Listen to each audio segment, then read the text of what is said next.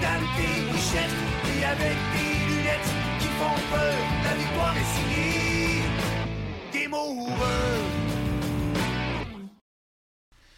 Hey folks, how you doing? Welcome to Game Over. My, my name is Max Martin with my co-host Eric Gags. Game Over, Gagne. How many how many nicknames do you have, man?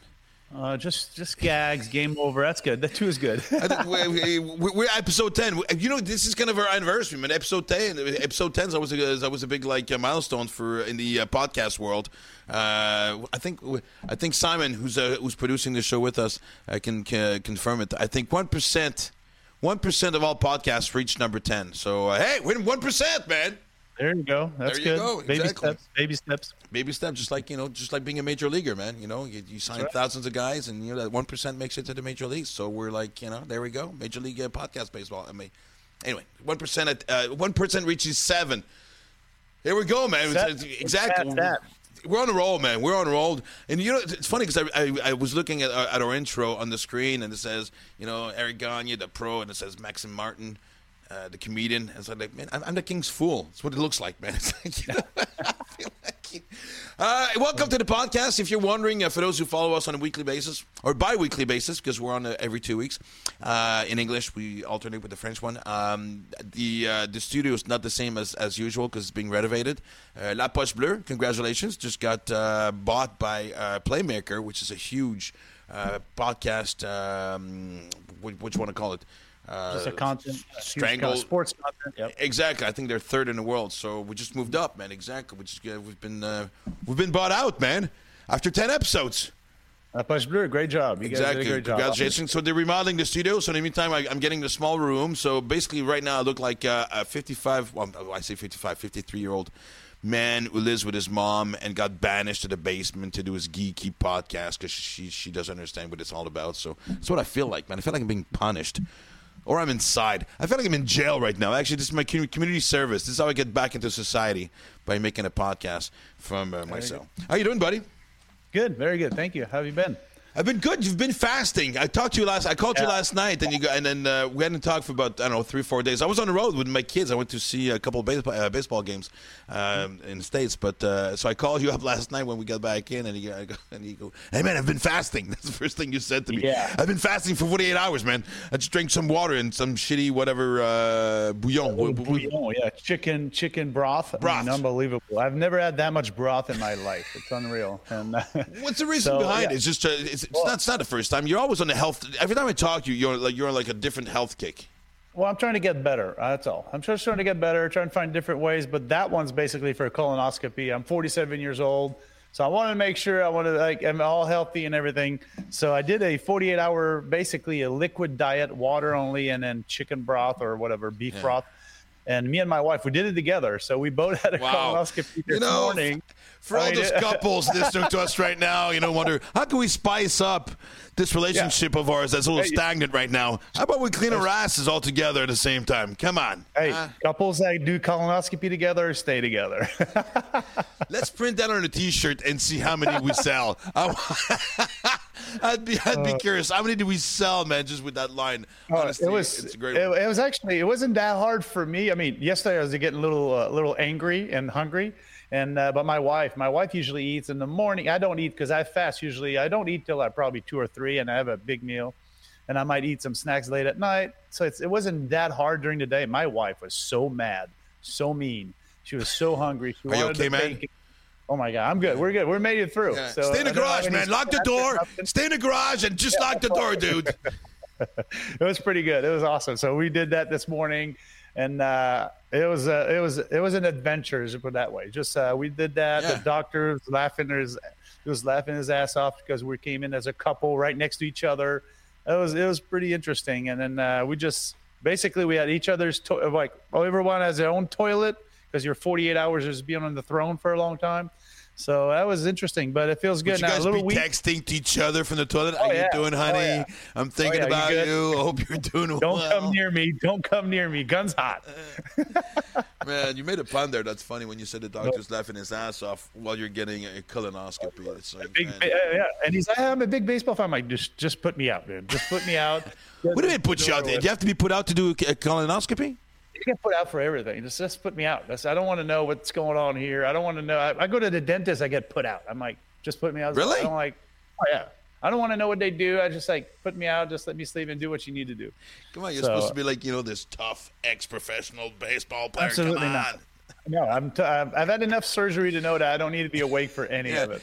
yeah, exactly. I can just picture me a doctor's office. Well, Mr. Gagne, what we need to do, just shut the fuck up. Just put me out, man. Do whatever you have to do, put, and just like put you it up there and just let's just take the pictures. That's it. Yeah. So I want to. I- I want to salute my mom because I just said the f word, and uh, she'll text me later on. I love you, mom. I know, but you know Just that's one dollar. exactly. But he, I, I, Eric's on my case too, to, to to cut out the f word. But you know that's what I like. So you said you, so you said you went on a trip, right? You went to Buffalo. What I went else? to Where else Buffalo. go? I went to Buffalo. I went to Syracuse.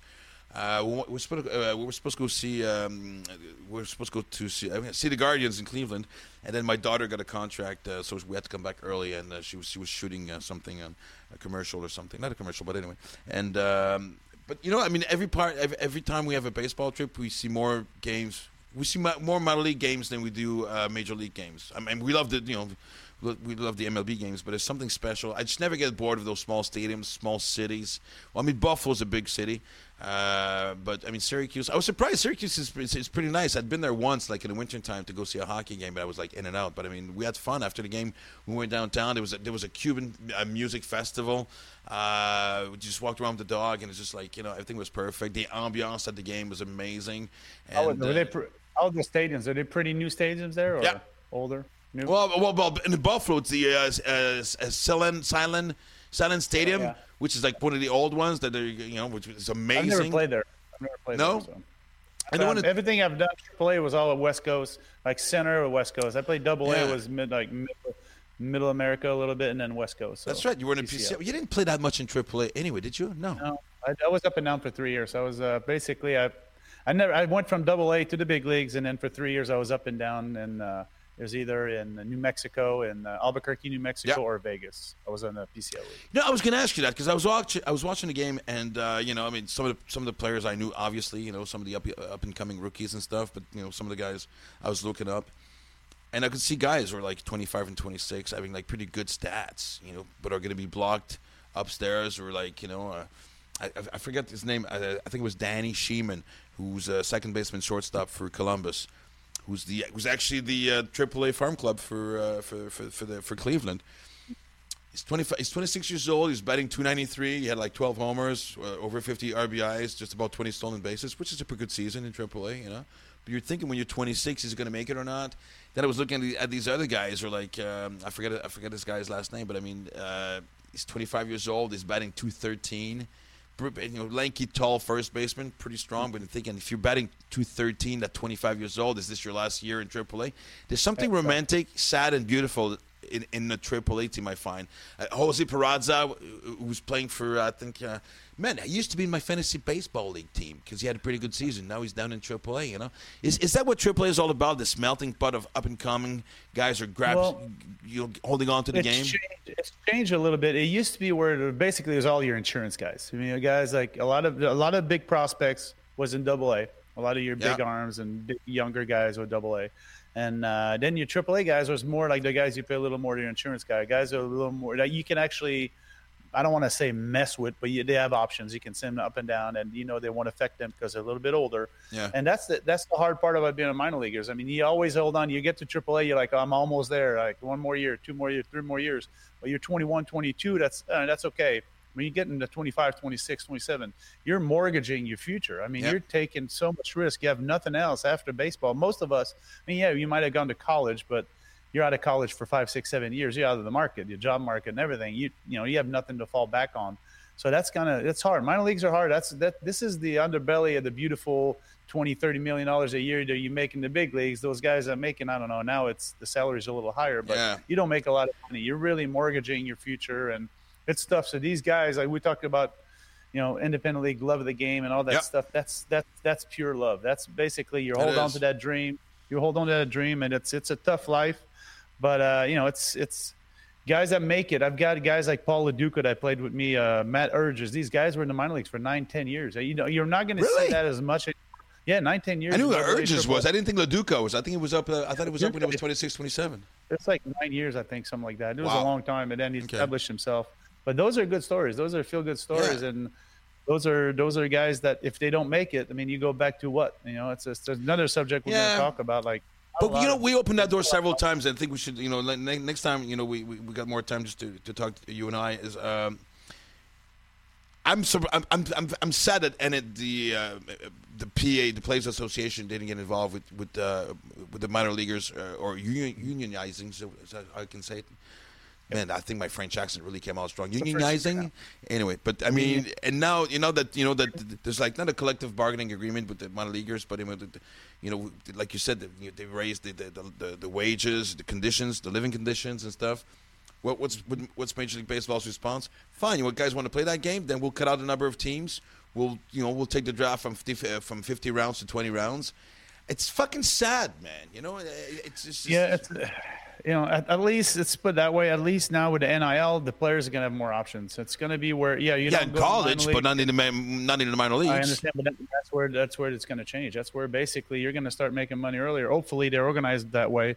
And it's sad because I mean, you look in Florida. Florida did they passed a bill now that baseball players, minor league baseball players, are not even have the right to labor law. Like you, you have.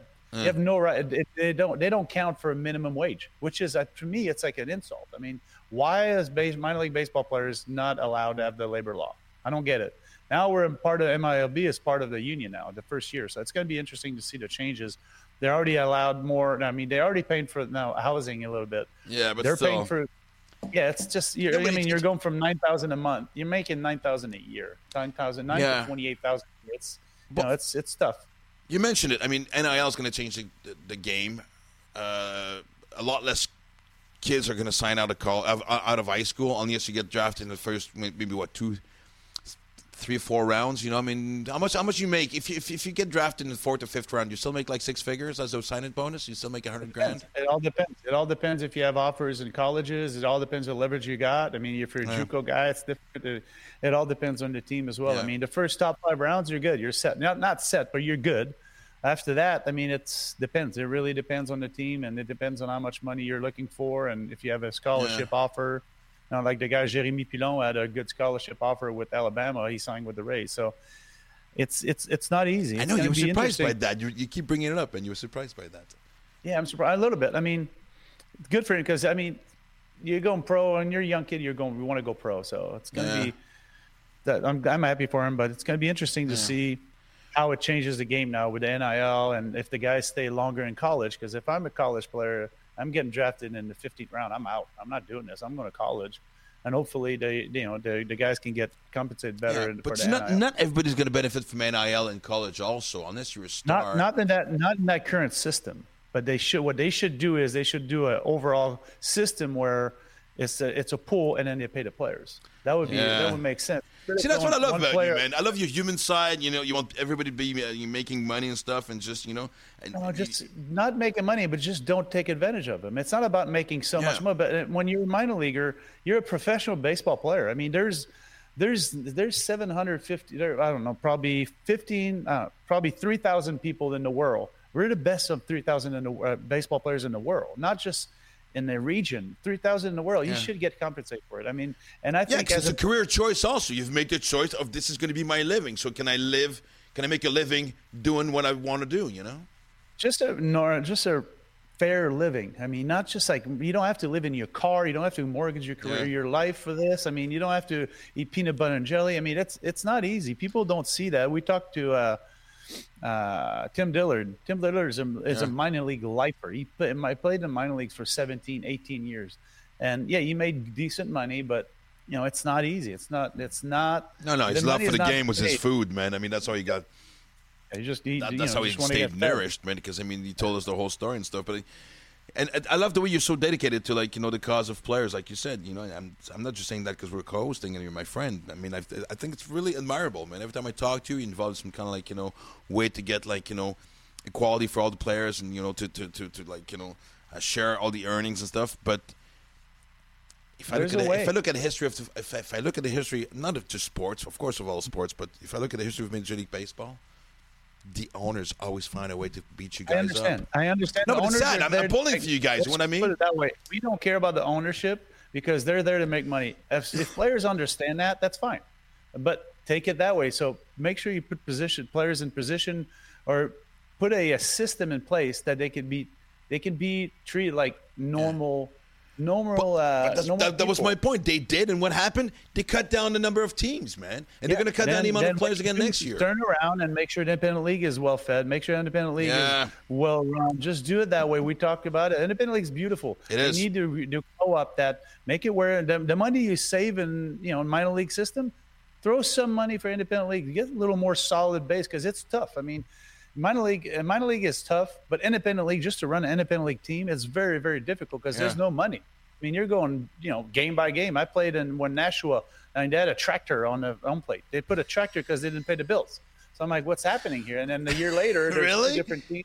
Yeah, because they didn't pay the bills because they had no laugh. money to the pay image the is just too funny, but I mean, like, it's it's hard. It's very hard because that's sad. The sad part, it's America's pastime. You know, it's America's pastime, and they're letting it run like as, as a business. Yeah. It's not. It's not a business. It's a passion. It's a religion. It's it's a you know it's important to sustain it because I mean, there's so much history. You don't want to eliminate the history. You don't want to go and like, oh, we're just not. Players in the minor leagues are assets. They're not expenses, and they're seen as expensive. They're, they're your future for going out loud. They're your future stars. That's what they are, man. So you know, we've said it many times. We're think, not going to stop saying it. Just think, take care of them. I think with social media now, we've seen guys post guys and you know being in cars and living in bad places. Yeah. That's what players players need. Show expose that. Just show it. This is not normal as a major league as a professional player to be doing this, this, and that. That's not. I mean, there's. Don't get me wrong. The dream is amazing. When you get to the big league, it's amazing. But you don't play more than three or four years in the big leagues on average. I mean, that's not a lot of time.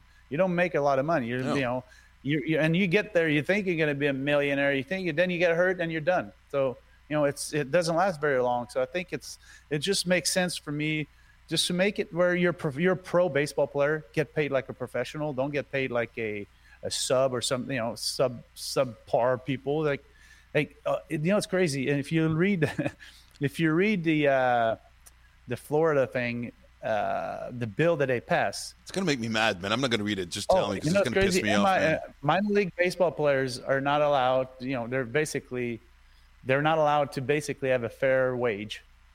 They don't count and clowns, and clowns, and part-time babysitters. That's it. I'm like, this is crazy. Well, that see, we got two out of three on the show. We got a, we got the baseball player, we got, we got the clown. Yeah, we'll, get, we'll get a. And, and Simon's kind of our babysitter, so uh, hey, let's in a good mood, especially since our guest today is just an amazing man who actually, you know, you're just talking to him puts a smile on your face. I mean, he, he embodies everything we just talked about, everything that's supposed to be good about the game, everything that's that's supposed to be pure, everything that's just genuine, just like he is. Man, stay tuned for the next couple of seconds. I'm I'm kind of like, I'm I don't know, I'm I'm, I'm giddy. Can I say that? Oh, I'm kind of giddy. Oh, yeah. I can't wait to talk to him, man. I'm a, I'm such a huge fan of his. Man, Billy's with us. Stay tuned right now because we're talking to him in about 10 seconds.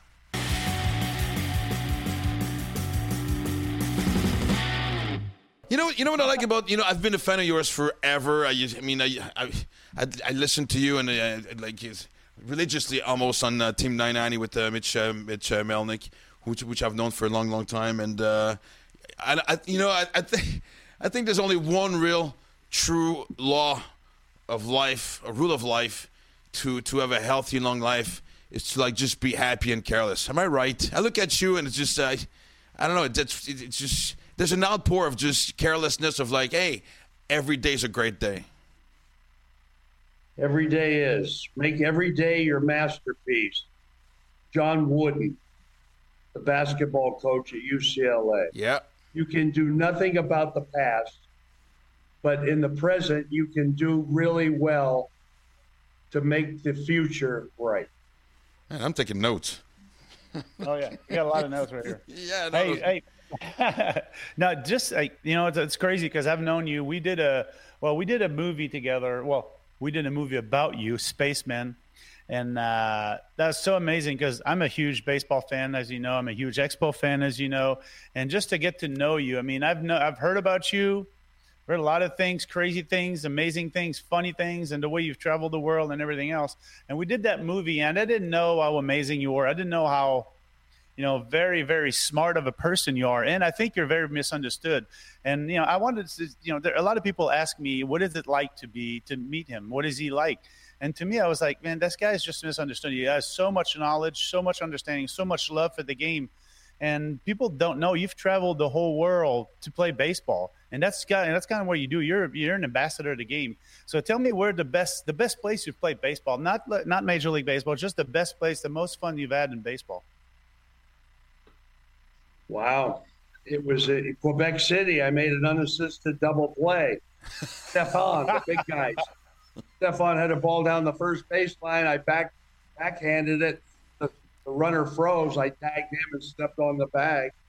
And everybody goes, they couldn't believe it. And I went, You're only as good as your last appearance. Uh-huh. That's pretty much for everything in life. Yeah, it is. You know, it's funny you yeah. mentioned Quebec City because I went to see the uh, Capitals from the uh, of the Frontier League uh, a couple of weeks ago, and uh, you know what? I, I, there is something very special about independent ball. You played with uh, the Savannah Bananas and stuff. I, I don't know. I think they found a way to get closer to the audience. The, the, the not the coldness, because I'm exaggerating, but I mean, Major League Baseball, you know, has has a good job to do to like reconnect with the audience, especially the younger audience. And I think independent ball is doing it the right way. It is. Uh, it's the Frontier League. You know, it, it was in Evansville, Indiana, and that's where my aunt, where they made the, uh, a league of their own. Yeah, it was the pitcher. It was she was based on her. Uh, it's it's just something about independent ball is people that are rejects, and they're making an attempt to come back and they love the game as much as I do. We're all. It's it's it's a Japanese word. It's uh, kikajumi. We're all pottery that's broken, and the the Japanese they put it together with this enamel, and we're all fixed again. So I'm still playing. I'm 76 years old, and I'm still playing. And uh, you know, I'm I'm on the DL though on the Savannah Bananas, the, the dead list. so, well, just tell the tell like, people don't know about it, but you did you have a heart attack in the bullpen about I don't know a couple like four or five months ago? I had a hotel episode. Uh-huh. you know, there was a great uh, Rube Waddell, Rube Waddell, the great left-hander Hall of Famer for Philadelphia Athletics back in the old days. He uh, he got arrested and he got suspended for a hotel episode in Detroit. And he told his manager, he said, and the commissioner, there's no hotel episode in Detroit. there's, a, there's just so it's like I did not have a heart attack. If, how do you have a heart attack in Indianapolis and throw the ball up in the air when they say I'm not going to pitch again and ran away from the paramedics, high fiving everybody in the stands on the way out of the ballpark? I'm telling you, if I had a heart attack, it was a mild one. See, exactly, it exactly. You're representing everything I said at the beginning, man. Just like that carelessness. I'm pretty sure you could have one and still pitch five innings and go, ah, I can't wait later on. I, you know, I got, I got a three on the for, with the Savannahs. I think the yellow uniforms might have, you know, might might be responsible for a few episodes of you know dizziness and you know and passing out and just. Uh... Both times I had incidents. There was electrical storms around it was 90 degrees with 90% humidity. Indianapolis, the day before, they had a derecho.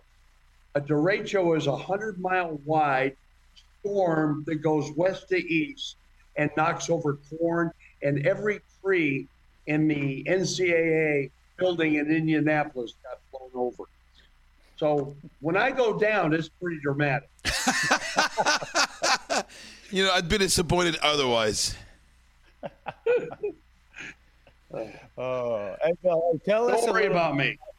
Hey, tell us a little bit about your your good friend Don Zimmer because I've read a little bit about it. Tell us a bit, a little bit about the episode that you guys had together because I think it's a really really cool story. Here's the best, the best.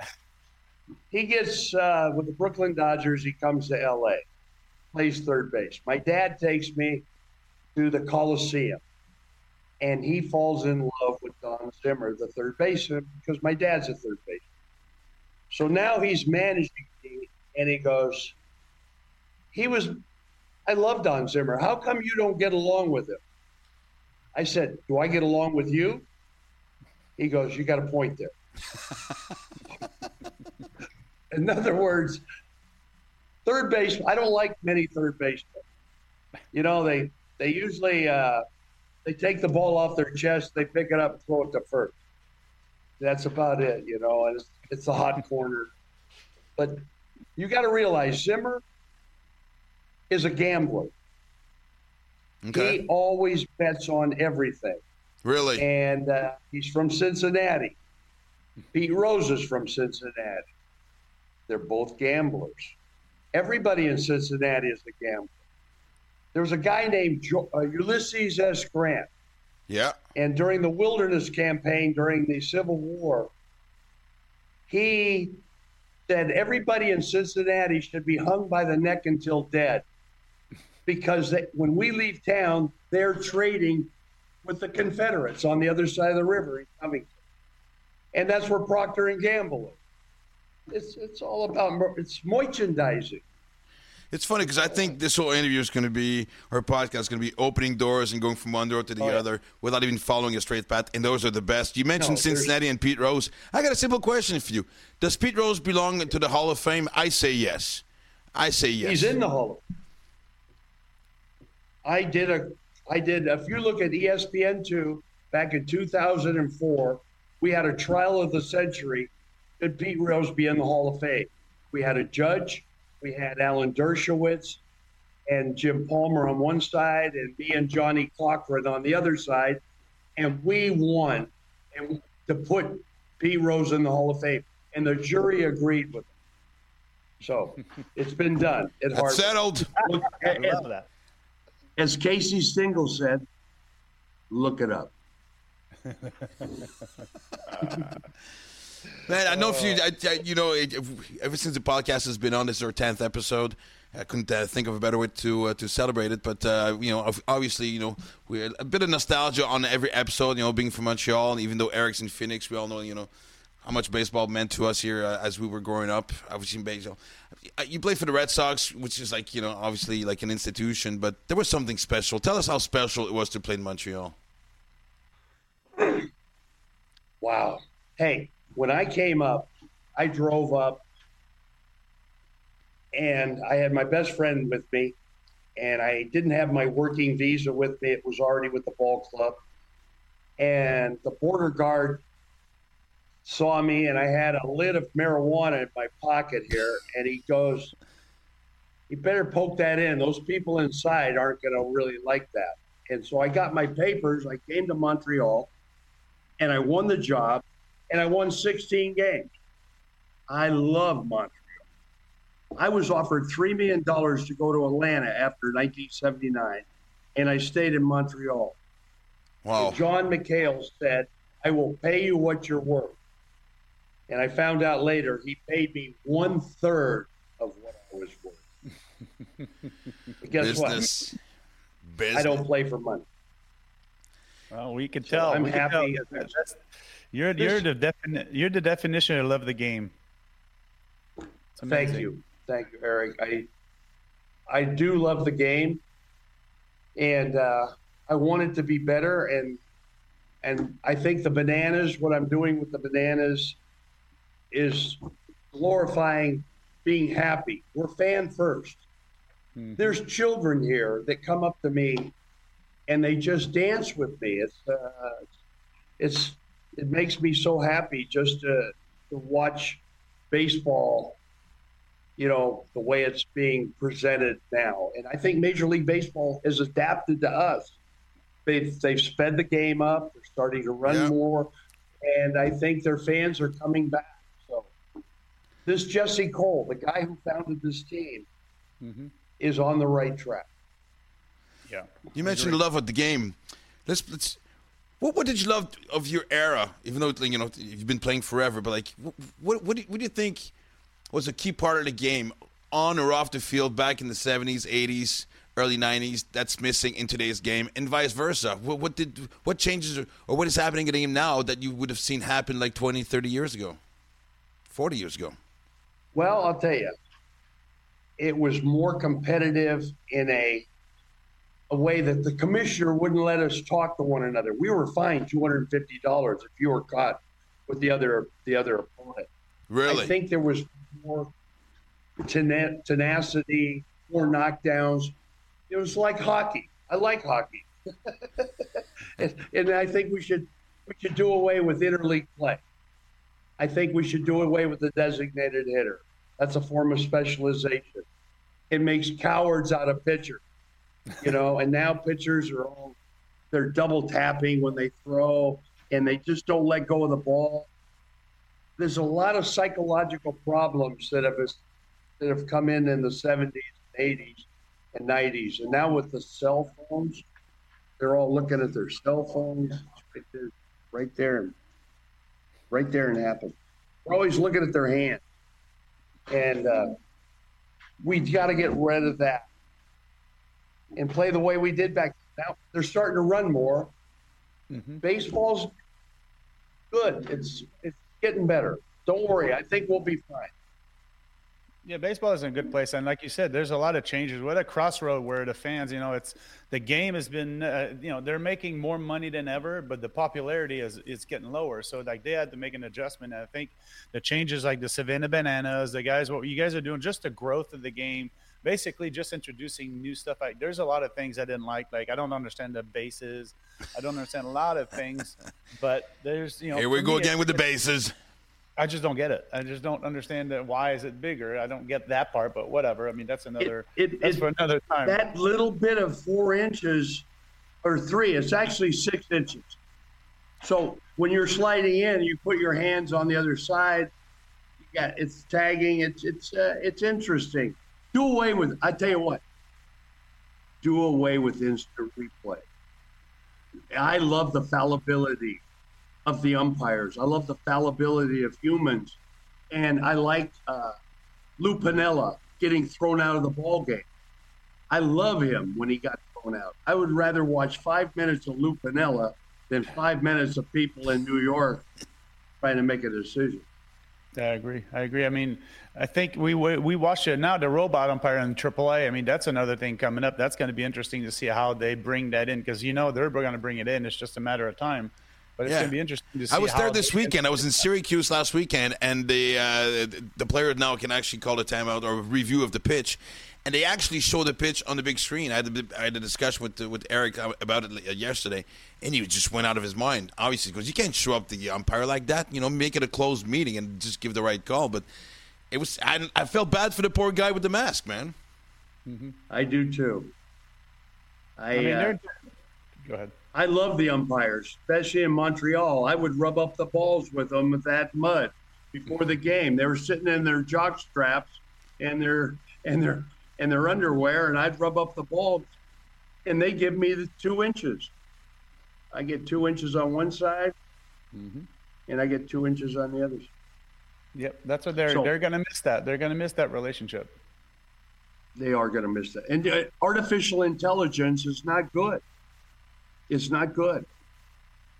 Well, the way I see it is the fact that, you know, I think you guys on the field build a relationship with opponents or with umpires or whatever, but I think, you know, when you get that extra inch, when you get that call, that close call, it's a sign of respect. It's something that, you know, you've been in the league for 10 or 15 years or whatever. You know, the big names, the big stars get that, you know, that, that call going their way once in a while. And like I said, to me, that's a sign of respect. It's a sign that you earned it. You're good enough for that much long time for for, for a, a, long time. You know, you, the machine won't know the difference. You won't get that that human factor with a computer. There's an old story of Roger Hornsby. He comes to the plate, and this rookie pitcher throws the ball, and the umpire calls it a ball. The second pitch, he calls it a ball. And the kid's upset. The umpire goes out and he goes, That's Roger Hornsby. He'll let you know when it's a strike. That's awesome. I love it, and, and and unfortunately, I think these little things, these little anecdotes, are being taken away from the game as the further along we're like. You know, and imagine if you're an umpire, the nervousness of being, you know, questioned after every pitch. You can't even get into a comfort zone. I know. I, I come to the National League, and Harry Wendelstedt's behind the plate, and he's a Dutchman, and the thing is, I'm crazy and everything else. First pitch I throw against the Cubs, right down Broadway, four inches above the knees, and he calls it a ball. And then he looks up at me with his mask, and I smile at him. Carter throws me the ball back. I don't even take my signs. I throw the next ball in the same spot with a little sink. I get a ground ball to short. One away. And I looked at Harry and I just got the ball and keep on dealing. And I end up winning that game two to nothing. I beat Krukow, got a base hit, and I went, "You're never gonna make. You're never gonna make a decision to, to beat me, Harry." That's a bit. That's, that's what I how think. you bet. Yeah, that thing. That's what the big, the big, big, the big part of the game is going to be. I'm saying it's respect for each other. I think. I mean, umpires do that. They understand that. Okay, you've been in the league for so long. Personalities. That's what's going to. We're we're trying to talk to Joe West and talk to him about like the new changes and everything else. They're kind of weed out the umpires. What I think it's a big mistake. I think you need that inner human element, that human error, Yep. and that relationship, and the control on the mound when the pitch is not called. You don't show up the umpire. You be respectful. You understand. Of course, you're emotional. That's normal. But I think that's what's going to be the lack. I mean, people control their emotions of pitchers or, or hitters or whatever. That relation is going to be a lack of, you know, that's going to be missing, I think, a lot. And like you said, watching Lou Piniella getting kicked out every game, that's fun. That's entertainment. I think it's fun It's to watch. beautiful. Yeah. Take Uh, if you- to err is human. Yep. To err is human. To forgive divine. Man, I keep taking notes on every answer you give us. It's just like you know. If you're a commissioner, let's say about this. If you're a commissioner for one day, what would you do? What would you change? A couple of changes would you make? What would it be? Oh, I'd get rid of uh, interleague play. I Yeah, would get rid of the designated hitter. Mm-hmm. You know, those are the first two things I would do. I read a book uh, at 69 by R. Buckminster Fuller called uh, Operating Manual for Spaceship Earth. He's a mathematician from Southern Illinois. I beat Southern Illinois in the championship game to win the College World Series in 68 Wow. in that first chapter, it's called comprehensive propensities. Two words that you've never heard together. It means rely on yourself. Or Jiminy Cricket said it in Pinocchio. It said, "To thine own self be true." Love it. End This of is a story. first.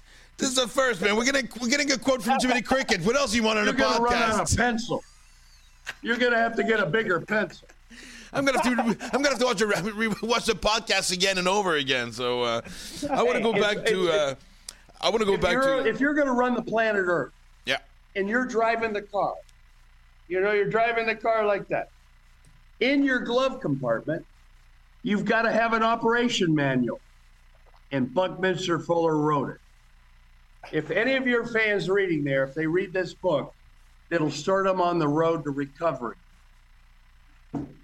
Love it. Love it. I don't know recovery from what, I don't know. Oh, we're all recovering We're from recovering something. something. We're always recovering from something, you know. So I thought uh, this podcast, we're all going to need recovery stuff. I know our list is pretty Hey, long, man.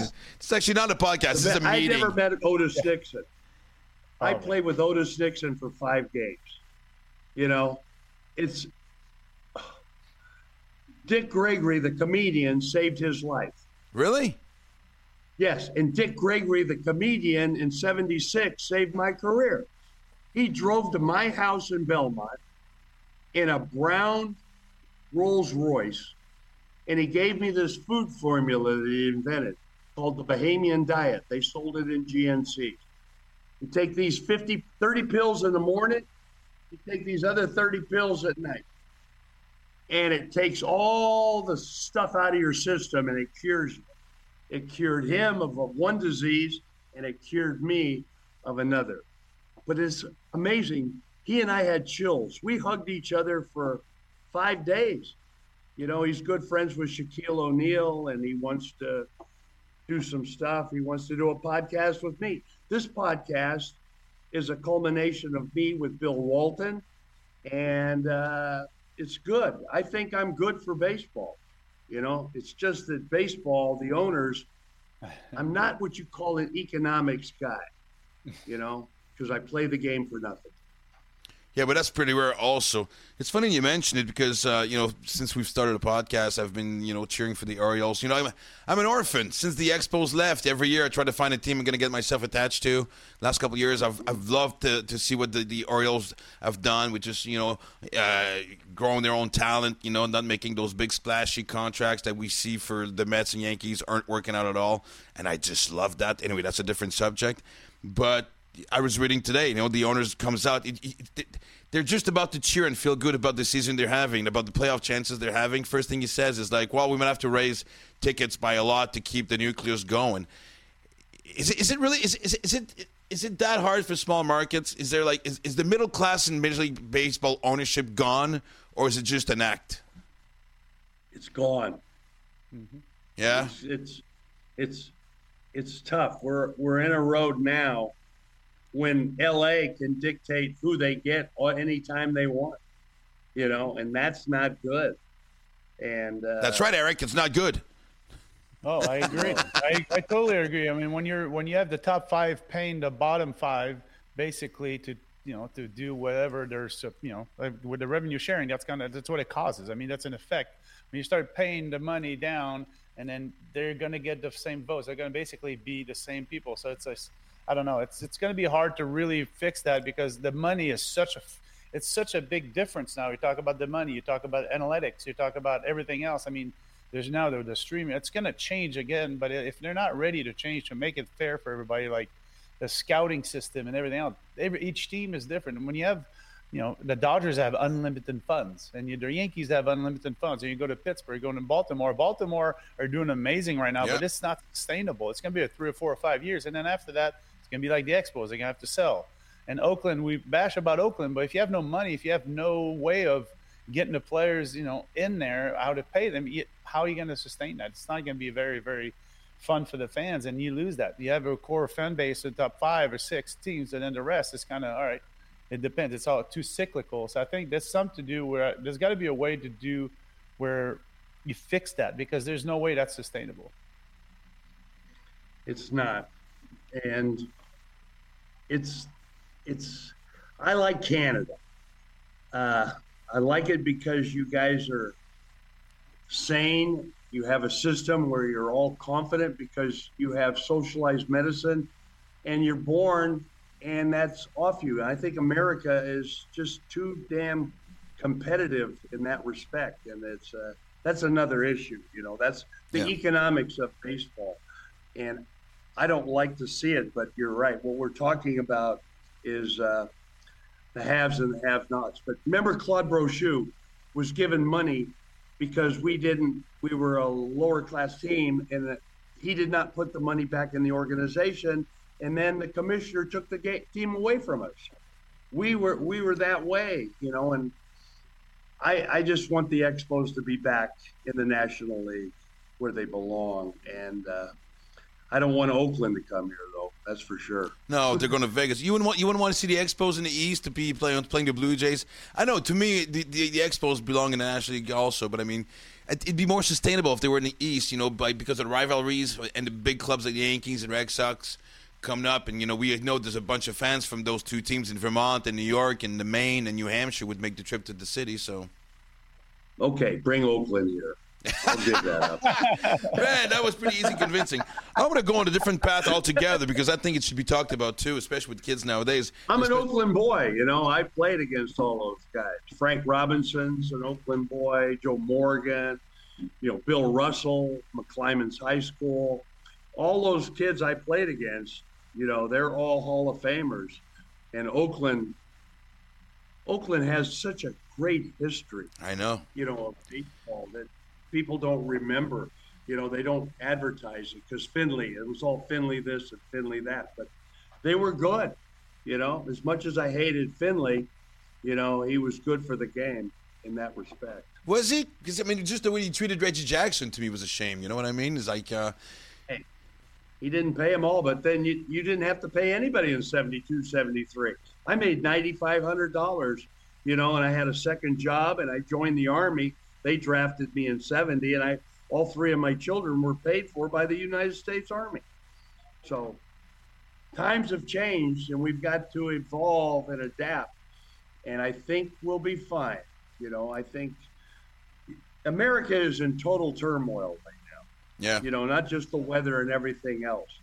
And uh, you've got an ex-president being indicted, fourth indictment. I mean, it's unbelievable. And you've got people. You just thank God I married Canadians. That's all I got. Yeah, you can play what- on both sides of the fence, man. The both sides of the fence is the best way to I go. tell you, I'm, uh, yeah. I've got those. I'm girls- dual citizen, Even so my now- exes all get. I'm dual citizen, but that's funny because that was my next question because I want to talk about your political ambitions because I was reading a little bit about when you ran for I'm not sure is it governor I ran for that- president in '88 against Bill in '88. How about that, huh? How did Yeah. that come? The Why'd Parti Rhinoceros, Jacques Ferron, University of Montreal, and Uh-huh. Les Ponts des Moutons. We are not sheep. We're rhinoceros. we know the which way the wind blows. We may be myopic, you know, we don't see too well, but uh, we got thick skin. Love it, love it. That's Jacques hilarious. Ferron, he was great.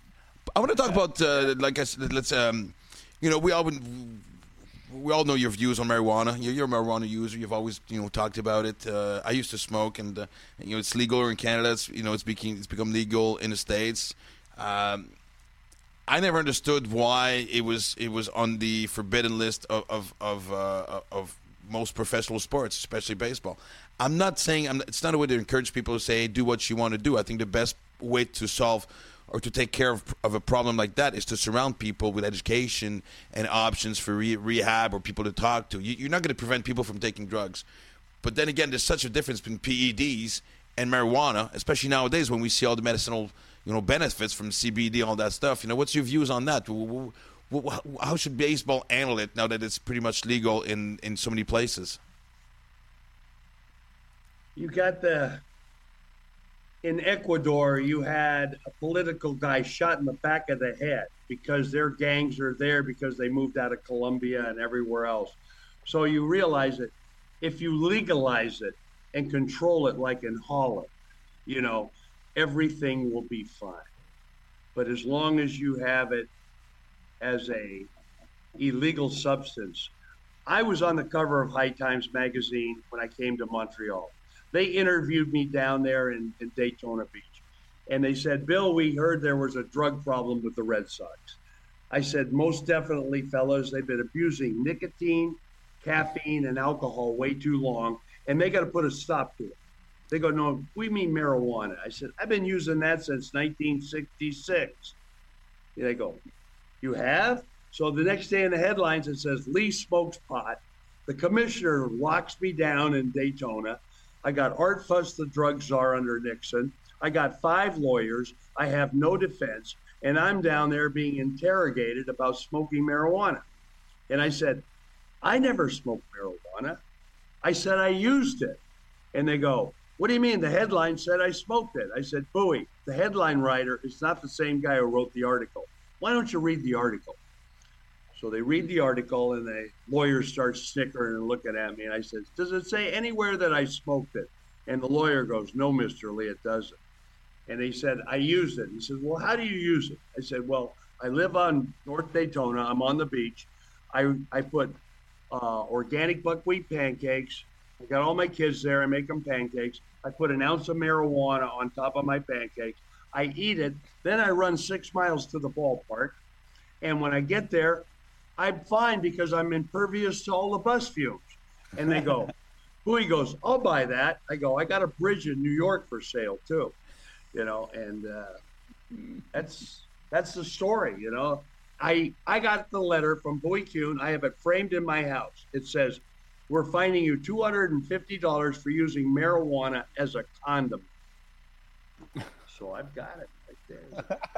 hey, I was way ahead of my time respect. Luis Tiant used a liniment of marijuana and rubbed it on his arm. He used to bring it after the game and milk his arm to get the, the all the uh, stuff out of his arm back into his heart so he would recover a lot faster. You know, the Chinese in ancient China 3,000 years ago, when someone died, they put marijuana seeds in the grave with them. You know, we're stupid. Yeah, it's just it's it's just a stigma. It's just a stigma of the drugs. It's It's a- a- you it's- know, it- the marijuana is a it's it's uh i agree i mean you can but i have never heard of anybody dying from a marijuana overdose Exactly. You know? Have you have you, have Cheech you watched? Chong, the Labrador, the Labrador Retriever, ate Cheech's uh, stash one time. He had to follow it around for two days. Oh, that that's happened to me. My I dog. forgot is, those movies, man. I gotta watch. I gotta Cheech and Chong soon, man. It's I know, like, up and spoke. oh man. I played bat. Cheech Marin, Cheech Marin, and I played basketball every day on Wednesday night in '76 in uh, Malibu. I lived on the beach with the band and uh, Levon Helm and Robbie Robertson. no way, those really? Oh yeah, I lived there. I used to, I was the locksmith for the Stars. I used to change the locks. I locked uh, Bob Dylan out of his house. Uh, the guy who ran Jacqueline Rose, uh, Ronnie Woods, Oh, and uh, James Arness, the rifleman. Or no, no, that's Chuck Connors. I didn't lock him out. hey, I'm. I was Malibu lock and key. If you're going to get a divorce in Malibu, you call the sheriff and you call me. I love it. hey, hey, Bill, have you seen the movie, the, the Doc Ellis documentary about him pitching on No, LSD? I Have you haven't. seen that? Wow, this is unbelievable. He pitched high on LSD, like he's literally on LSD. So that'd be that'd be unbelievable. Have you ever pitched on anything but marijuana in a major league game? Uh, no, no, no, that'd be crazy. no. I well, Greenies. I was on Greenies once, and I got the living snot kicked out of me. I'm not a Greenie guy, but I did beat the Mariners stoned out of my court. But that was easy. They suck. oh my gosh, that's classic. hey, I beat Catfish Hunter on six beers. You know, it's like some of us can pitch well and some of us can't. I mean, Grover Cleveland Alexander's in the Hall of Fame. He never pitched a game sober in his life. Really? Look it up. Yeah, he was hammered all the time. Hey, Rube Waddell. Rube Waddell's in Detroit. He's got to pitch a game. They can't find him.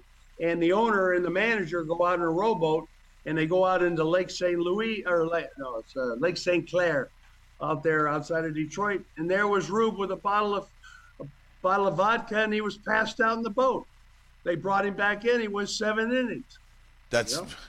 Well, you know, but it, I, I think it's part of the romance of the game. Also, you know, the Mickey Mantles of the world. You know, just showing up, you know, hungover, and having the coach, you know, know knowing the kid, you know, the guy's hungover. He's pretty much about to puke if he has to run the first base. Sends him in the game, hits a home run, trots around the base with that smile on his face. I mean, nowadays, you know, players take better care of themselves.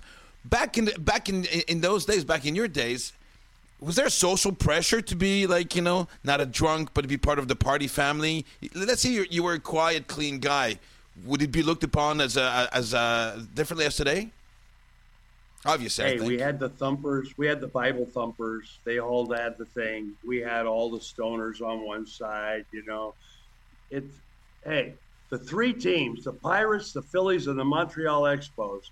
There were nobody higher than those three teams, and they were the in the, in the '70s. They were the best teams in baseball in the National League. Go figure. You know, so what the heck? It's we're fine. Don't worry about it. We all have an addiction that's greater than drugs, and it's called baseball. And that's Oh, yeah. how I, I, I view myself. You know, I don't, I'm, I just, all I do is I play baseball. I played six games. I didn't die. I've had a great time in Quebec.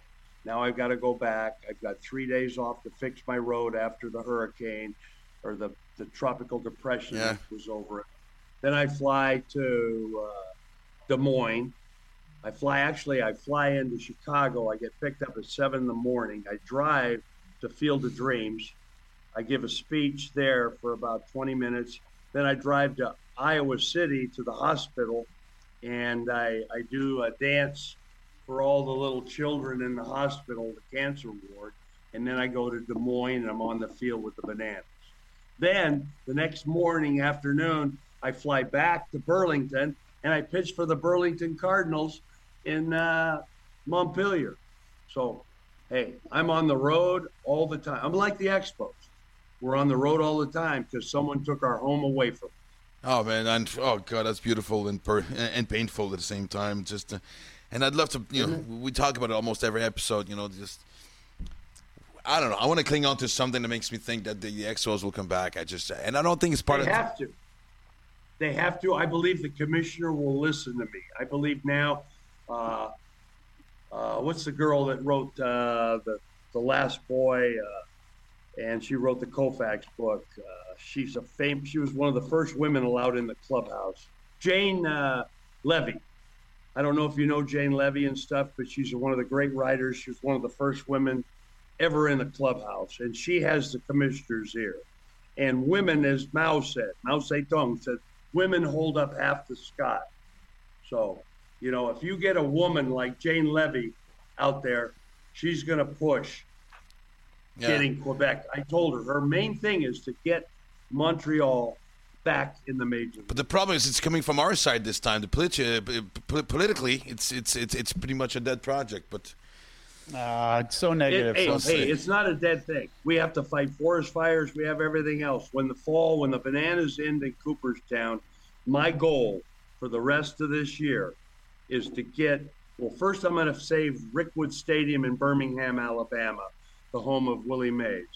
We're getting Major League Baseball gave them fifty million dollars to fix it, and I'm going to go down there in October and help them fix that roof and fix the lights and get Rickwood Stadium back up. I believe in revamping all of our old stadiums and keeping them going because that's the tradition of baseball, you know. And these independent teams, which we talked about earlier, this is the key. These are people that love the game, that want to keep playing for nothing, and they're playing their ass off for us. And I would rather watch an independent game or a college game right now than watch the major league. wow, that's a big statement. Hey, Bill, I know you don't have a lot of regrets in your life because you live one day at a time and every day is going to get better and everything. But what is your biggest regret? I mean, you're because you're super talented. Everybody remembers you for everything you say, everything. But as a baseball player, you're an amazing left-handed pitcher. I mean, people forget about that because everything around it. But you're, you, you know, I mean, you could have been a Hall of Famer. Is you having a big regret in your life that you wish you would have done something differently or say something less or more or whatever? I wish I had dropped my glove in 76 during the brawl because I lost the grip on the guy that hit the ball. And then I got thrown on my shoulder by Nettles and lost my fastball. I believe if I had dropped the glove, I would have had a good grip on him and I never would have been thrown on the ground. And uh, yeah, I, I regret that, and I, re, you know, there's not much I regret in life. No, I was gonna say, I figured it wasn't that much. yeah. But that, that, There's that I think that that's much. why The hanging curveball to Perez, remember that? You know, in Uh-huh. game in game seven, I had the lead. I had a two nothing lead. No, I had a three nothing lead, and he hit the home run that made it three two. And then we end up, I end up getting the blister on my thumb. And uh, where's my thumb? but I got hopefully you only, hopefully you only have two of them. beside the Hopefully have index. two. So I, I was bleeding on the ball, and I walked Griffey, and he walked, and that was the tying run. And Yvon Belanger was my trainer in Montreal. And I did the same thing in the first game when I pitched against the Cubs. And he came out and cauterized it with a silver nitrate stick and ended up striking out three guys in the last three innings with a great breaking ball. If I had had Yvon Belanger in Boston, we win the World Series in 75. Really? So I regret that too. It's a, it's you run into people in life that save your career, and that thumb right there, wherever my thumb is. That's right there. Everything. See it. See, I can't even. The thumb is the most important thing on your body. Your big toe and your thumb, because that's where the ball goes. I'm a cunny thumber. I turn the ball that way, it goes that way. I turn the ball that way, it goes that way. I could not throw like Eric. I could not throw hard like him, but boy, I could pitch. I gotta, if we're gonna go that way too, before we we let you go, is uh, you know the fondest memory. I know I know the list is pretty long. It's one of those unfair questions that's always you know tough to ask, but you know I mean one of many, if not the fondest memories of you know playing in Montreal. Just that, you know, because I find in life usually it's those little moments, it's little anecdotes that people don't hear about that kind of like you know make you smile when you think back of the uh, of a certain era. Oh, playing with all my kids last year and 55 and over in Arizona, and then going after when I was declared or fell on the mound and they thought I had a heart episode. Six weeks later, I end up going nine in Arizona, winning the 75 and over national championship, going two for four, you know, after being thinking I was washed up and stuff, you know, and, you know, I just, the, all these memories, I mean, I have tons of them. My aunt, being there with my father, my mom, and everything in Little League, going to have a, uh, a Foster's Freeze, a malt, and having my dad and all his players my dad played for Scotty Drysdale, Don Drysdale's father.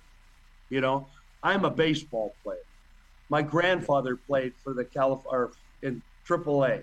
My aunt played professionally for eight years in a league of their own, and I played all this time.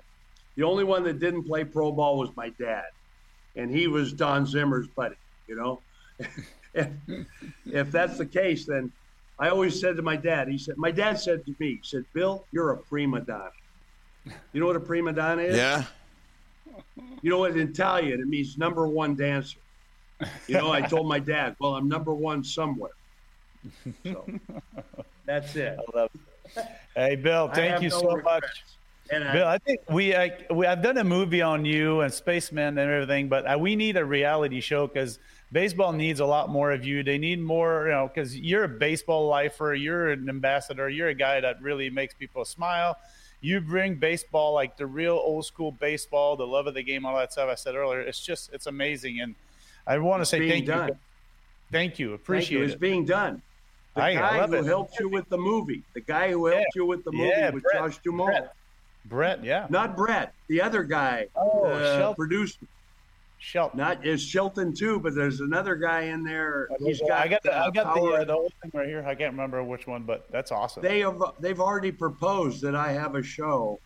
Uh, well, you should basically a two year show with all these little episodes that you're reading about in the book, and they've got a guy that's going to play me. Uh, supposedly he's from New York City. He's about 55 years old, and he's a good actor. So it's in the works. I don't own a TV, so I ain't going to see it. well, you'll hear about it for sure. And uh, like, like like Eric said, you know, baseball needs more Billies. I think, I think life in general, and everybody kind of needs I'll like you, the owners, the owners and the commissioner think I one was enough.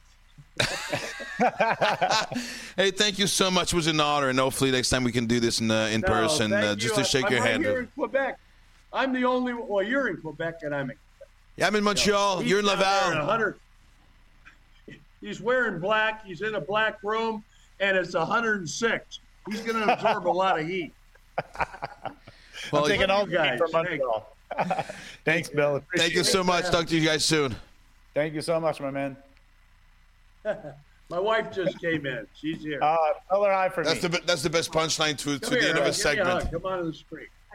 She's not going to let you look at it. Uh, that's okay. Uh, she, fell, she, fell, down in Lac Megantic. She, she, she, had the Hells Angels of uh, of Space, Quebec City. She had a one-on-one with Spaceman Wine. Spaceman Wine. Love you guys. Uh, take, care. care Thanks so much. Wow, man, I just don't know. Uh, Where to go with that? I eh? would, right? I, I would have taken like three more hours. Three more hours. I would have taken like, I take a seminar, man. I just, I don't know. I, oh, amazing just want to go to the desert with Bill Lee, you know, oh, yeah. and just just let him listen to him talk. We want to be we want to be around a campfire and just listen to stories because yeah. it's like he's got so many of them and it doesn't do justice to a you know 45 minute with him because he's unbelievable. Like the movie I made with him, the Spaceman movie, it was just like a little. It was one week of his life, literally one week, and then we could have gone four or five hours on that movie. I mean, I, I love that they're going to do a uh, reality show on him because he's he's so interesting. He's super smart, very misunderstood. I think he says what he thinks all the time. and then it's yeah, Yeah, it's pretty. but you know what? In, in any sport, it's never it's, it's never well seen to like you know to speak your mind. You know, I mean, it's, it's it amazes me. Like you know, you talk you talk to people and they say, oh, whenever you know you ask you know, players questions, they always answer the same thing. Well, first of all, they always being asked the same questions, and what, what are you going to say? You think, you know, and, and, and, of course, you know, I mean, we all know what they're thinking, and we want to hear the truth, but at the same time, you know, I mean, he's real. He's real exactly. deal. and it was He's real 50 real. years ago. I mean, nowadays with social Yeah. media, it's, it's a lot thing. easier to say what you're thinking. But him- 50 years ago, Yeah, he said he was ahead of his time. He said, and right now, you put him in social media, like he would be such a huge hit because Yeah. I mean that's a guy that will love the game. He loves the game more than anything. I mean, he's been he's working out now just to pitch. It's crazy. I mean, he did have a heart attack. Trust me, he had a heart attack about I think it was last year, and he had his heart getting done. All you know, it's it's unbelievable. He just like with Savannah Bananas, what he does now, what he's done in independent baseball. He pitched for Brockton. Uh, I think he pitched for Brockton. He was 65 years old, the oldest pitcher to win a game in professional baseball. I mean, he went to Alaska. He played. I think it was Alaska. He played like a night game. It was. uh, It, I mean, he's been to Korea. He's been to Cuba. yeah. He's been all But did you hear his? I mean, his schedule, like the way he was going about his schedule. Like, I'm flying there. I'm flying to this place. I'm going to pitch there. I'm going to see the kids. I'm flying back to. But I mean, I, you know, I, I think. How do people like Bill Lee make it to 80, or people in general? It's just like I think you have to wake up every day with that will of you know to do something. Yeah, I mean, it's passion. It's he's passionate about life. He's passionate about the game, and I think you can't take the both of you know. If you take the game out of ba- uh, you take baseball out of Bill Lee, he's not a he's not he's No. not the same. He's, he's yeah, I think he would not be here with us. Yeah. And it's just a privilege to be able to talk to this guy because he knows everything about the game. uh, The good, a lot of bad, a lot of bad. I mean, he's done through a lot of stuff that. You know, that's why I was asking about the regrets and everything, which I love. He said, I don't have any regrets. I mean, there's a lot of stuff that he would have done differently maybe he have a sustainable career in the major leagues, but he did it his way. I mean, he did it his way. He went out there. He's honest with to himself. He's honest with everybody. No filter. And I think now, if he would have been the player now, I think people would love him. I mean, a lot of people would have hated him, but I think it would have been very, very entertaining. That's what content. But what's it like? I mean, I, I'm trying to I'm trying to think what, what it was like in, in, in the 70s, 80s when you pitched to, to to speak your mind. If it was bothersome to to to uh, the other players, or was it more like at least one of us is you know doesn't give a shit and that, you know we'll say whatever he thinks and stuff. I mean, what what what what are these guys seen like in the locker room? You know, like those free spirit. You know, is that something that guys rally around? Yes and no. I think there's, especially back in the days, everybody's had to be stay in your way, and don't say a thing. Everything, everybody had to be, you know, cut the same Yeah. way. And Especially now- admitting you were smoking marijuana openly in the 70s. Exactly. Imagine. But I think now, if you put this guy at 30 years old, you know, no, playing this game now, he would be a huge hit. I mean, because guys now, I think fans, we talked about it, the technology, the social media, and everything else. People love normal people. They want to, they want to be, they want to be able to like, okay, they want to connect with them. And that guy, Yeah. if you don't connect with billy lee i mean, You're dead inside. per- You're dead inside if you can't connect with Billy. Lee. no, he's a he's a special person, and I think that's why I wanted him on because, I mean, we could have gone forever, and he's just such a good person. He loves the game. Uh, he wants everybody to do good around him. He's he's just a good guy, and it's like you miss that. I mean, that's why you know to say, hey, bring the you know let the kids play in big leagues. That's a kid. That's a kid at heart. That guy wants to play baseball. He wants to laugh. He wants to have fun, and to me, that's what baseball needs. And I, I wish he would be present a little bit more because he's got crazy ideas. He's got a lot of knowledge, and uh, this is those lessons he's had in life would be so valuable to the young kids now. Yeah. just to guide them in the you know get the right direction. But you remember, we, you and I were watching the, uh, the home run derby uh, together, and um, from each other's living room. But we're like, you know, uh, on, on Facetime, and I think we brought it up a couple times. How, like, how the guys seem so loose, um, loose, young, and mature at the same time. Pretty aware of what it's like to be, you know, playing Major League Baseball with, with all the social media that goes around it. But I also think, for whatever you know, the the, the bad sides of of, uh, of social media can be, and the pressure can put on, and you know, the fact that you're you can you can't make any mistakes. I mean, if that you know, imagine if they had social media in 70s or 60s or 50s. I mean, how many careers would have been exposed? I mean, how how many off the field careers or way of lives would have been exposed, and maybe like shortened like careers of like Hall of Famers. But at the same time, it, it was they're getting so used to being in front of the camera from like you know making stories on your cell phone for Instagram, whatever that. I think we're seeing like an uprising in goofiness and, and these young Yeah. kids, despite the money, the big contracts, being a kid at heart, being that guy who's just having fun on the field. We're seeing that a lot too nowadays. Do you agree? as much as I hate social media in a negative part, but it exposes people. You can't be fake nowadays because you're going to be somewhere. Whatever you say, social media, if you post something, it's going to be out there. So I think guys like Bill Lee would be loved just because he's so relatable. Guys like like he said, no one's perfect. We're all humans. We're all going to make mistakes. Yep. You know, miss people make mistakes at their job. People make mistakes on their world stage.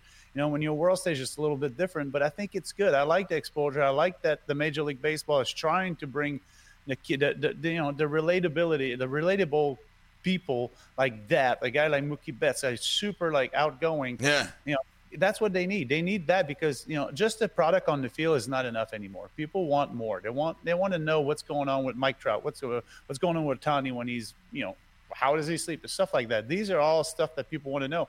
We're curious. We're a very curious generation. I mean, you know, you talk about you know uh, reality shows. It started with the Kardashian. Like, who would have thought that people want to watch guy people their normal life every day? Well, that's interesting now. People just they get away, and I think a guy like this man, that's what he does. He makes people feel normal. Like he makes people feel okay, very relatable. And it's like, hey, we're not perfect. Nobody's perfect. I mean, I've made a lot of mistakes, and if I would have known that the social media part, it would have been a little bit different. Maybe it would have been worse. But I think now, like, there's a you know, there's a happy medium, Yeah. of course. But I think now with social media, the exposure we get, and it really brings out the best of the best. I think the guys that have good personality can grow the game a lot, and this guy has a ton of personality. You know, you know what I liked is like every every wisdom wise. I mean, ev- every I don't even know what to say it, man. And like I said, I was I was making a joke about taking some notes, but I, honestly, I was trying to like you know soak it in everything he said. I mean, he pours wisdom, is what I'm trying to say. Is like, but if the thing is like you'll talk to certain people who'll say, you know, in life and blah blah blah, and they're like they're like a fortune cookie on two legs, but you go like you're just repeating something you've heard or you think mm-hmm. is the thing I want to hear or something that makes you you know look like you know when he spoke, you could sense that he meant everything. Everything he he's said. Lived. He's lived it. That's the difference. People like you know, it's like book smart and street smart. That guy is just he lived the life. He's lived the ups and the downs, and he's got.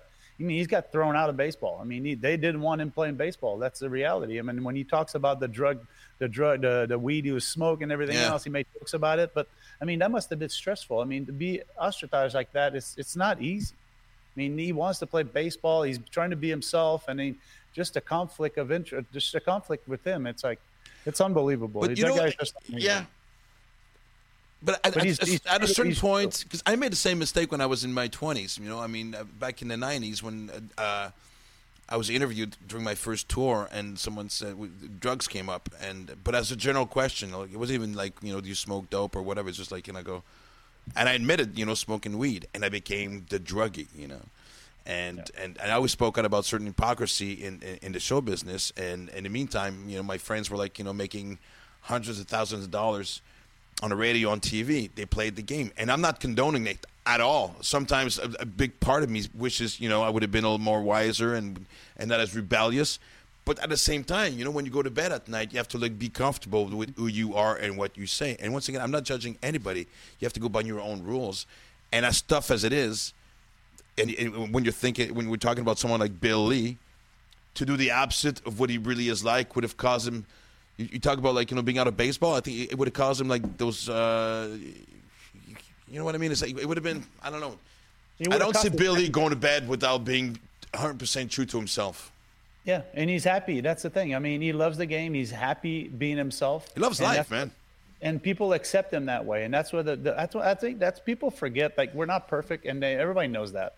But I think, I mean, us we're we're put on a pedestal like we're so um, some type of Yeah. you know, we're all of a sudden we're different than anybody. We're better than somebody. We're not. We're the same people. We just have really good arm or really good end-eye coordination. That's it.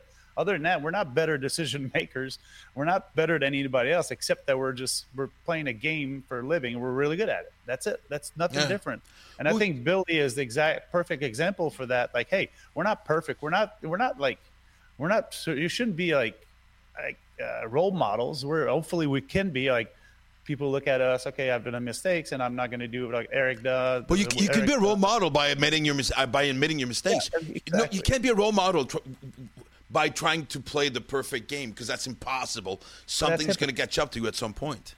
Yeah, you're being hypocrite, and I think he's being true to himself. He's being Yeah. true to the fans, and I think what you what you see is what you get from Bill, and he's like that all the time. I, mean, I it's know. crazy because you talk to him on the side of the street. He'll talk to strangers on the side of the street. He'll do yoga in the middle of the street, which is, you know, I'm like, what is going on with this guy? But but he, he brings people, he brings the weirdos in, and the weird. Like it's just it's it's unbelievable. He's such Yeah. a good person, and I wanted to play a game because.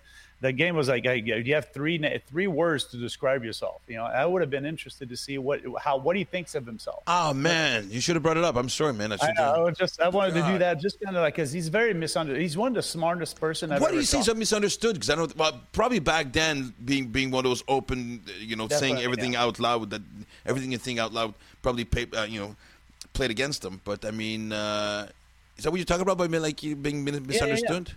I Yeah? think that's what I mean. People are misunderstood because he, he has a lot of opinions, which is not very welcome in the game. Now it's a little bit more welcome, but back in the days, it's just like you know, shut it, sit there, do your job, and that's it. It comes Throw the ball now, and shut the fuck up. Yeah. Exactly. Now with social media, it's not controllable anymore. You can't control people that the same way because I can go out, I can pitch a game, I can post about it, I can talk about it, I can have a conversation with my fans back and forth without even having the team or the, you know the team back in the days was four or five people traveling with the team, the media. That was it. Now I can reach out to the media. You know, it's Yeah. totally different. I think he would have been a huge hit. He would have been like a super superstar in, in the game today. And uh, maybe not like on the field, but he would have definitely been a big, huge, huge hit on social media. Hey, it was pretty good on the field too. You asked me a question. I'm going to ask you the same thing because you asked me if you had any regrets or if you would have done something differently. Do you want to open? Should I open that door now or just? Um, Go for it. No, but I'm asking. Like you know, he was talking about. I, I, I didn't expect that. You know, if I would have dropped the glove and held the guy, I would have been injured. You know, we're talking about like you know, and I'm not even talking about like the, the PED era, but I mean, in life in, in general, as a rookie, as something you said, so, the decision you made, you know, that that that was like ah fuck, I should have like maybe you know, or maybe I should have spoke earlier. You know what I mean? And I'm not Yeah, once again, I'm not, I'm not, I'm not, I'm not, I not do have regrets the way I handled the PEDs part. Uh, I did. I do have regrets. I didn't know how to handle it. I didn't know. I really had no idea how to do it. Uh, but of course, I regret doing it. But I don't regret. I mean, I wouldn't change it, which is kind of strange. I don't regret. I regret the bad decision I've made. Of course, I wish I would have made all perfect decisions in my life. That's just a given. I wish I would have been. I wish I had enough wisdom. Well, enough but you know what? It's funny you say that. Do, I don't, I don't know. But that's true. I really wish I would have done a better, or I would have educate myself better, or whatever you want to call it. Yeah. And I didn't. I just made a mistake. But if you ask me, I wouldn't change. Like Bill, I wouldn't change anything because I'm at. I'm where I'm at now. I'm at peace with what I've done. I'm at peace with you know. I'm I'm okay. It took a while. It took a long, long time for me to be feel okay with it. Because you know, of course, you regret it. You've been judged. You don't want to be judged. Everybody, you want to, everybody thinks you're good, the best. You're a nice person. You don't make the, the mistakes and everything else. But it brings me back to Bill. That's why I loved him so much because I've made mistakes, and Yeah. I've, I was hiding for. I didn't know what to do and everything. He's never hide. He's always been true to himself. Every time he talked about it, and I wish I would have had a little bit more of Billy in me, and that's kind of you know the regret man. I've got. yeah. And actually, if, for those listening, you know, because we talked about it, like you know, we were going to cover that, you know, part of your career and life in general, and even my drug use, you know, to you know, speaking about openly. So I'm, I'm glad we kind of opened that door. And if you're listening, if you're and if you're a big fan of uh, of Game Over, we will actually discuss it Yeah, one we'll day, just whole you and I, and we'll just go through the whole process. Yep. Yeah, because you told me a funny anecdote once. I'm not, I'm, I'm teasing people, so that means you know, stay tuned for, f future episodes. But you said I don't know if it was when I was in Phoenix with you or something, but you said something. I just fucking started my laughing my ass off. I was like, really, man? You were that naive about like you know what were you taking? But anyway, let's close that Oh, yeah. door and just uh, no, no, we'll talk about it. And it, uh, and I think It'll the be best way you could have summed up uh, that episode was like, you know, I wish you could have had a, a bit, a bit, a little bit more of Billy in me, and I think everybody should. Hey, usually we have the closer segment, but I can't think of a better way to close this show than exactly what we just did, and just you know, use Billy as as, as this diving board, just you know, to see life in, in such a you know, a different. I don't know. I'm trying to find the right way to uh to He's a, close he's, this. true, he's a true person, true and real. Yeah. That's it. I mean, I, sh- I think we should call him back just to, for him to have the final words because I can't, I can't, I can't, I can't, I can't match up to what he said, man. You know. So, uh, hey guys, thanks for being there. And right now it's uh, game over. Game over. Uh, if you want to follow us on social media, please do on the addresses you can see on the screen. Uh, you know, um, and I, you know, I love the way the uh, podcast community has grown, man. I, I, keep hearing more and more about it. You know what it's like to be in a podcast game. You know, everything starts slowly. Of course, when you're you know co-hosting with the with the game over himself, uh, things go uh, uh, grow a little faster. So thanks for all the good comments, folks. And uh, you know, this is only the beginning. We're having so much fun, and you know, let's have some more Billies on this show and. Man, I'm still on a high from it. I'm not. It's not a pun. It's not a fucking pun. I'm not making that. Wow, man. But yeah, I mean, how can you not talk to Billy and have a little bit more of an uplift mm. in your mind? Is what I'm gonna say. Take care, guys. We'll see you next time. Take care, bye.